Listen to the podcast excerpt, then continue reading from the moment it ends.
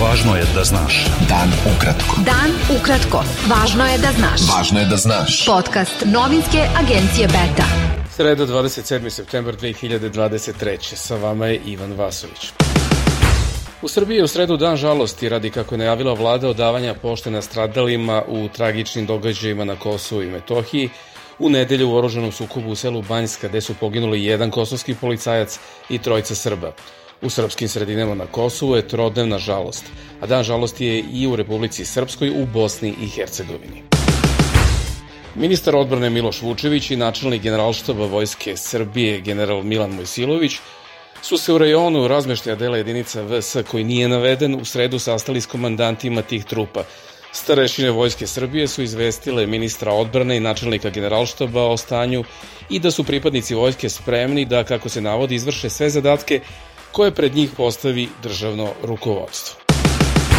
Ministar unutrašnjih poslova Kosova Đelja Svečlja je u sredu povodom oružanog sukoba Srba i kosovske policije u Banjskoj objavio papir koji je po njemu potvrda koju je Vojska Srbije dala grupi povodom predaje bacača granata, što je zvanični Beograd demantovao. Svečlja je na Facebooku objavio papir koji je, kako je rekao u opisu objave, potvrda koju je Vojska Srbije dala grupi o predaji bacača, a policija ga je zaplenila istog dana, piše Kosev. Direktor Kancelarije za Kosovo i Metohiju Petar Petković je to negirao i odbacio, kao i sve ranije navode Svečlje o oružanom sukobu Srba i policije Kosova u nedelju ujutro kod Banjske.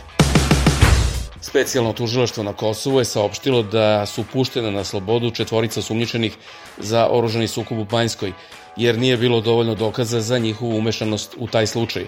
Kosovska policija je uhapsila osam osoba u vezi sa oružanim napadom koji se dogodio u nedelju u Banjskoj kod Zvečana, od toga dvojcu napadača, četiri osobe za koje se sumnjalo da su bili logistička podrška preko radioveze i dvojcu u jednom ugostiteljskom objektu zbog sumnje da su imali vezu sa napadom.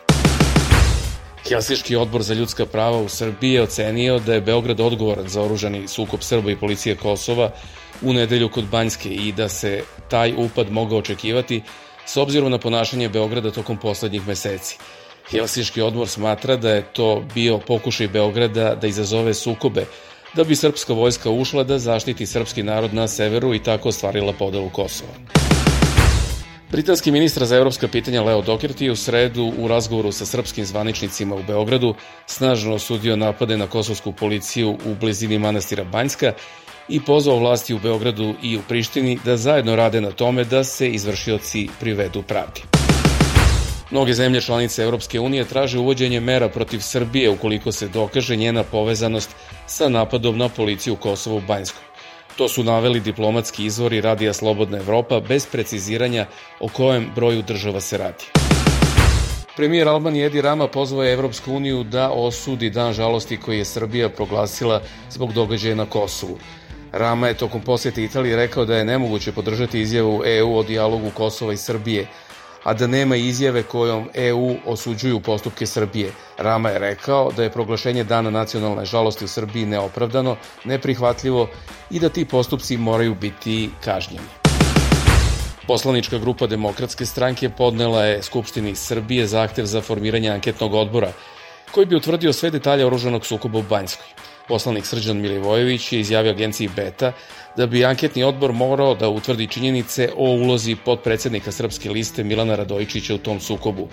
Poslanik Vladeta Janković je ocenio da su očajne spoljnopolitičke posledice sukoba u Banjskoj, jer je predsednik Srbije Aleksandar Vučić upropastio svaki kredit koji je imao pred međunarodnim posrednicima. Beta.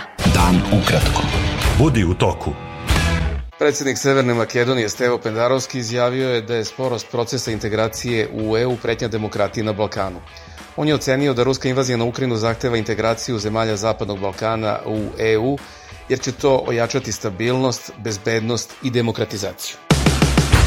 Vrhovni komandant savezničkih NATO snaga u Evropi, američki general Christopher Cavoli, ocenio je u Skoplju da ruska invazija na Ukrajinu i terorističke grupe predstavljaju najjaču pretnju alijansi. U cilju borbe protiv ove pretnje članice su se obavezale da će nastaviti obuku i vežbe sa saveznicima i partnerima, rekao je Cavoli. Portparolka Ministarstva spoljnih poslova Rusije Marija Zaharova je izjavila da je ukrajinski napad na rusku crnomorsku flotu na Krimu izveden na zahtev američkih i britanskih obaveštajnih službi i u koordinaciji s njima. Češka vlada je odlučila da kupi dvadeset četiri američka borbena aviona F trideset pet za šest zarez osamdeset pet milijardi dolara, a obuka vojnih pilota počeće dve hiljade dvadeset devete. Izjavio je premijer Petro Fiala. Prvi avioni F trideset pet stići će dve hiljade trideset prve, a ostali do dve hiljade trideset četvrte. godine, izjavio je Fiala. Lider španskih konzervativaca nije uspeo da postane novi premijer Španije, jer u parlamentu nije dobio kvalifikovanu većinu potrebnu u prvom pokušaju za to. Alberto Núñez Feho će u petak ponovo pokušati da postane premijer, a tada će mu samo biti neophodno da ima više glasova za nego protiv, a njegova narodna stranka i onako ima više od bilo koje druge stranke. Izbori u Španiji dvadeset trećeg jula doveli su do vrlo rascepkanog parlamenta. Američki vojnik Travis King, koji je pre dva meseca samo inicijativno pretrčao u Severnu Koreju iz Južne Koreje, nalazi se u američkom pritvoru u Kini. Američki zvaničnici su preneli da je King proglašen dezerterom, što je kažnjivo zatvorom, oduzimanjem plate ili otpuštanjem iz vojske. Bio to pregled vesti za sredu dvadeset sedmog septembra dve hiljade dvadeset treće. Sa vama je bio Ivan Vasović. Pratite nas i sutra. Pratite nas na portalu beta tačka er es i društvenim mrežama. Važno je da znaš. Dan ukratko. Podcast novinske agencije Beta.